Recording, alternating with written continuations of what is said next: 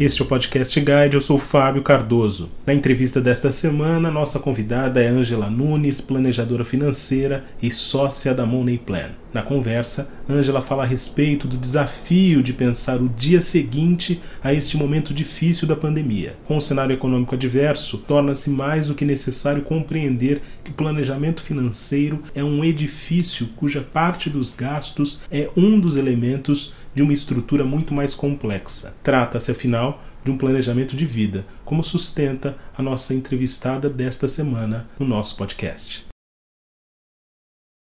Angela Nunes, é um prazer tê-la aqui conosco no Podcast Guide. Muito obrigado pela sua participação. Obrigada a você, Fábio, pelo convite. Um prazer estar aqui com vocês. Angela, eu queria começar falando da sua experiência. Comenta pra gente um pouco a respeito do seu trabalho e mais do que isso, né? Compartilha conosco um tanto das demandas que são apresentadas para você em termos de planejamento financeiro. Olha, Fábio, a gente, eu sou uma planejadora financeira, já estou atuando nessa área há uns 10 anos. Eu tenho uma empresa né, nesse segmento. Eu vim de banco, eu trabalhei minha vida inteira no setor bancário. As demandas hoje estão muito voltadas à crise que nós estamos passando. Né? Eu acho que a gente tem, eu tenho um trabalho forte com os clientes em preparação para aposentadoria, né, a ver se a pessoa está adequadamente se encaminhando adequadamente para aposentadoria. Então tem muitas demandas em se a reserva né, constituída vai dar né, para a longevidade, né, tendo em vista, inclusive, que a gente está com a longevidade cada dia mais ampliada. Né. É, e também trabalho muito com um público um pouco mais jovem, mais jovem, na verdade, que está naquela fase de se organizar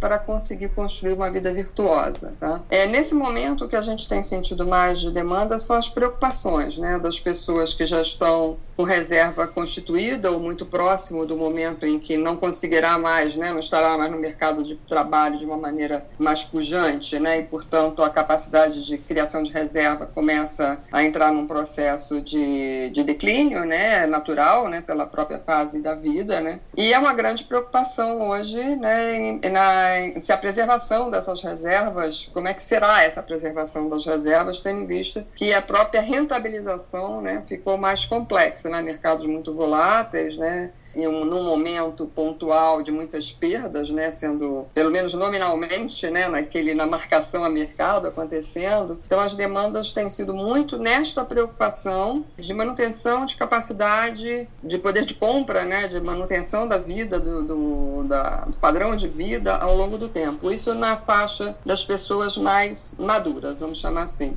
Na parte das pessoas mais jovens, é, tá, é, a gente tem um grande momento também de insegurança, né? É, eu costumo dizer que, infelizmente, finalmente, né, as pessoas estão sentindo, uma, através da vivência, né, a importância de se constituir uma reserva de emergência, de você ter alguma coisa de prevenção para momentos de imprevistos, né? nenhum momento mais simbolicamente de imprevisto do que esse que a gente está vivendo hoje. Então, a gente há uma grande demanda desse ajuste, né? uso minha reserva de emergência, é, meus salários reduzindo, quem a gente é, que trabalha mais como na atividade mais autônoma, profissionais liberais com uma redução objetiva né, de, de receita, eu acho que é mais ou menos esse o quadro, tirando uma outra parte da população que está numa situação bem mais complexa do que as duas que nós estamos descrevendo aqui. Né? Em que medida esta faixa ou esse grupo de pessoas que está na fase, na fase mais madura tinha se preparado, né, da, da experiência que você tem, né, na verdade, tinha se preparado para esse ambiente de pós-carreira? Havia uma preocupação já é, calibrada nesse sentido?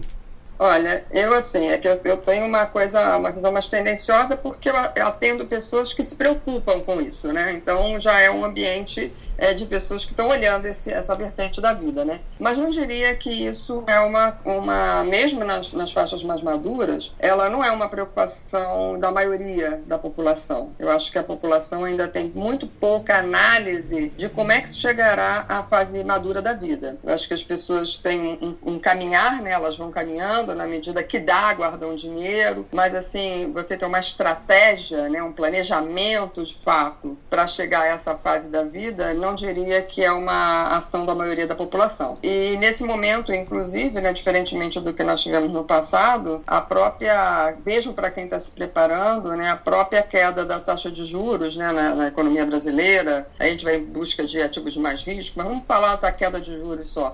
Por si só, já complicou mais a vida de quem está montando uma reserva, né? E de, e de, preservação dessa mesma reserva, tendo em vista que a rentabilidade da reserva ficou muito mais baixa do que foi nos últimos, nas últimas décadas, né?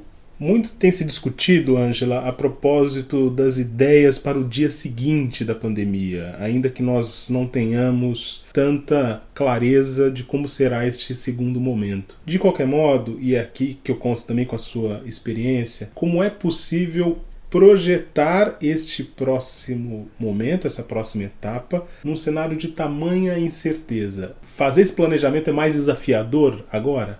Olha, a vida se tornou mais desafiadora em todos, em todos os sentidos agora, né? Desde a gente conseguir se manter saudável, né?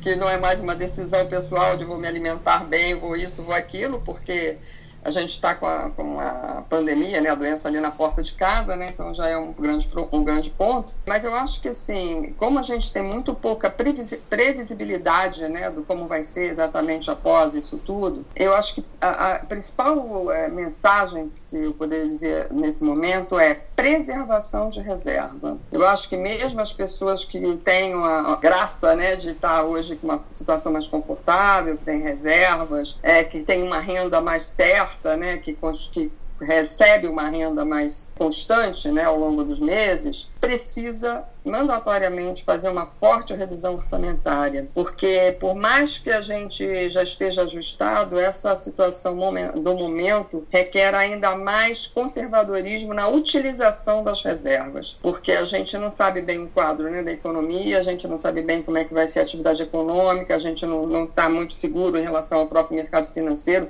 e as aplicações é, financeiras, né, não, no sentido de rentabilização das carteiras. Então, o primeiro movimento que as pessoas devem mandatoriamente fazer, na minha opinião, é preservar a reserva. Não só tentar rentabilizá-la e preservá-la do ponto de vista de não poder, não perder no mercado financeiro, mas na utilização da reserva mesmo. Orçamentos austeros. Costumo usar uma frase que não é para apavorar ninguém, mas agora nós estamos em economia de guerra, porque é uma guerra diferente da guerra né, é, das armas, né? É uma guerra que a gente vive hoje. Então as pessoas têm que sentar com a família e fazer todos os ajustes possíveis, especialmente quem tem reservas, assim, que, que tem uma reserva menor, que tem uma reserva de emergência, por exemplo. A preservação dessa reserva é, é uma coisa fundamental. É hoje você ter reservas disponíveis e ativos com, mais, assim, com liquidez para fazer frente a esse momento é, que vai durar seis meses, um ano, não sei como é que vai ser essa necessidade de você utilizar reservas constituídas, você preservá-las e deixá-las o quanto mais possível líquida é uma coisa muito importante. Então, além da preocupação de aonde eu estou alocando meu recurso,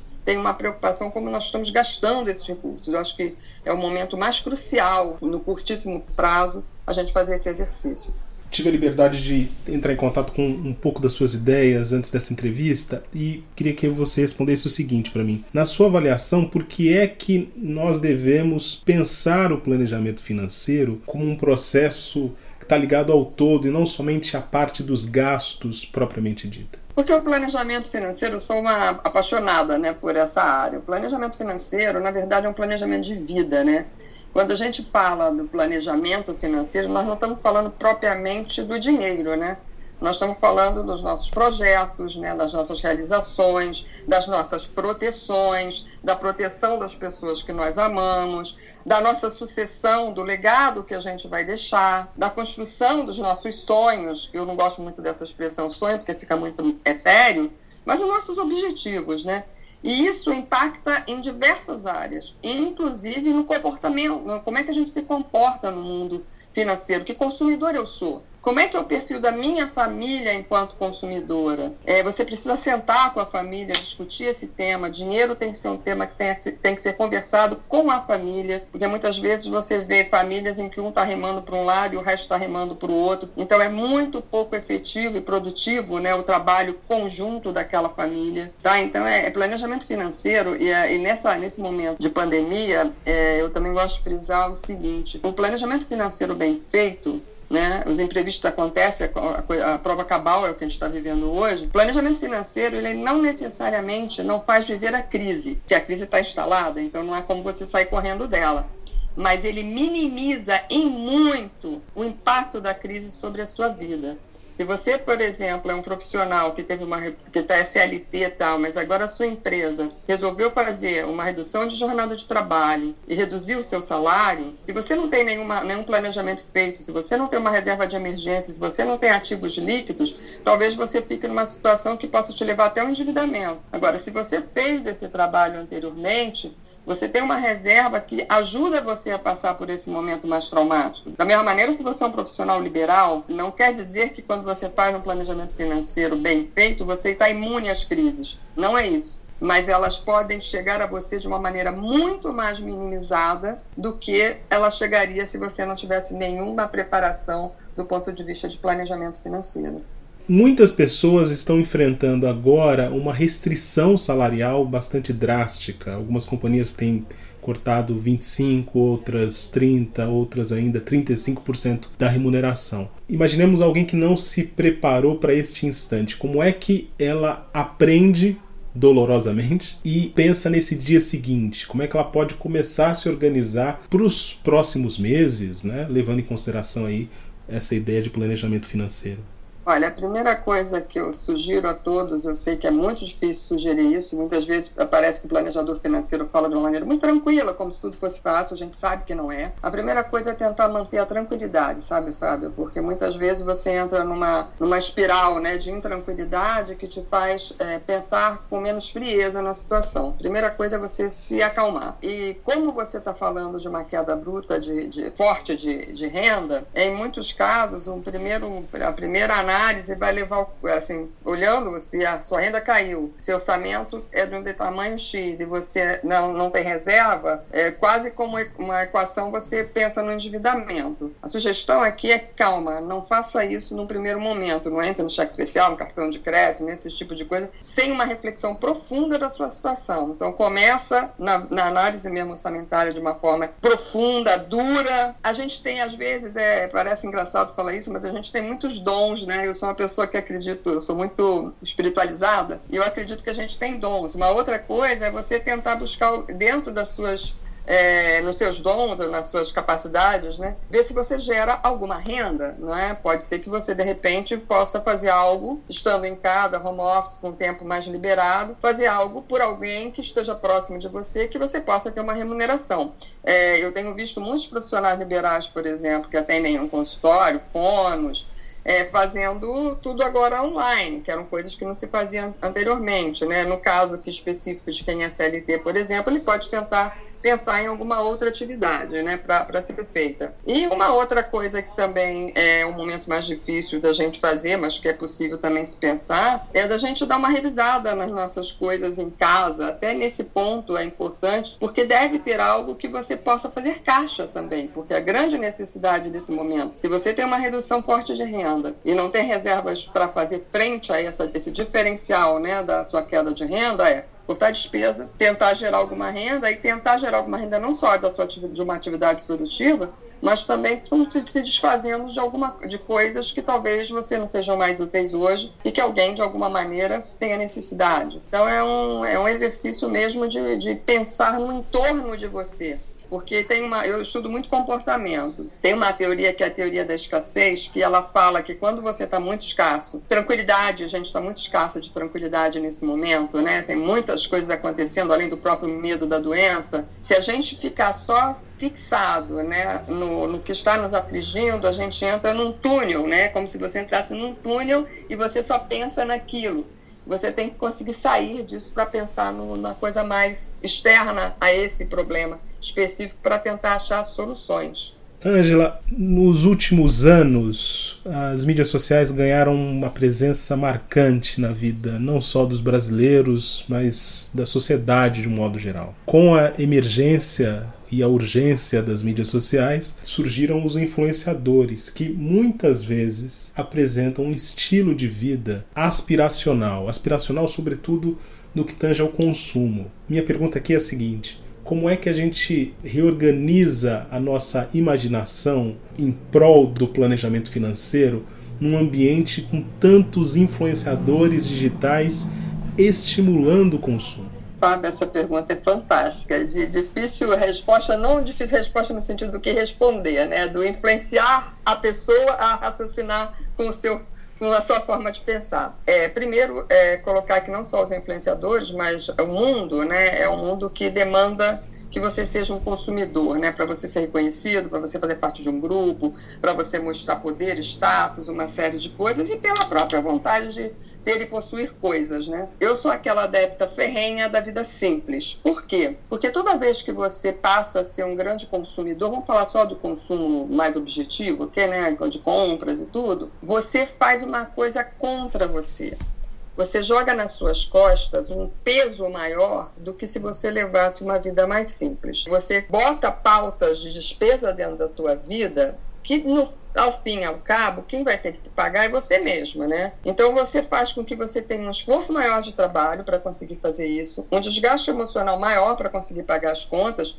e pior, uma menor possibilidade de constituição de reservas para objetivos maiores, né? para objetivos de, por exemplo, educação, para objetivos de longevidade. Gente, a longevidade é uma coisa gravíssima da gente analisar, porque se a gente pegar pela média aí, vamos imaginar ninguém, em tese, né? Chegaria a menos de 80 anos, né? Eu projeto para todos os meus clientes idade mínima para a gente projetar estudo de longevidade são 100 anos. Você pensa você conseguir constituir patrimônio ao longo da tua vida ativa para assegurar uma longevidade até 100 anos. Então, o grande raciocínio aqui é, primeiro, tudo que você coloca num consumo dentro da tua vida, a carga de carregar isso não é de ninguém, é sua, tá? Se você você tem renda suficiente para pagá-la, você está pagando esse consumo todo e pode ser que você esteja se privando no futuro de ter capacidade de, de, de consumir porque você não fez poupança. Ou você está se endividando, você está entrando num mundo pior ainda. Então eu gosto muito de trabalhar, que a gente trabalha muito no, na parte comportamental, como tro em trocas intertemporais, né? A gente troca intertemporalmente. Na verdade, a gente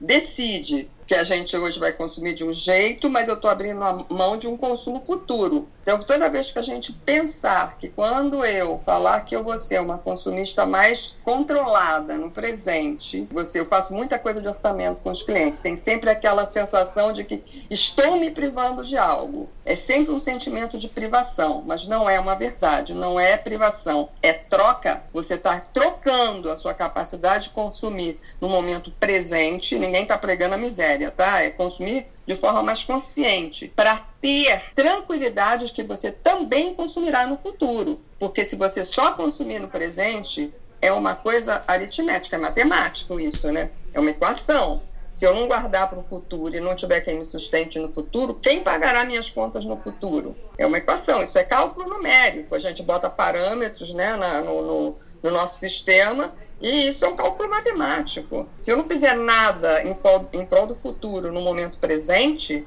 significará que no momento futuro eu não terei. Tão simples quanto isso. Vencer que dura.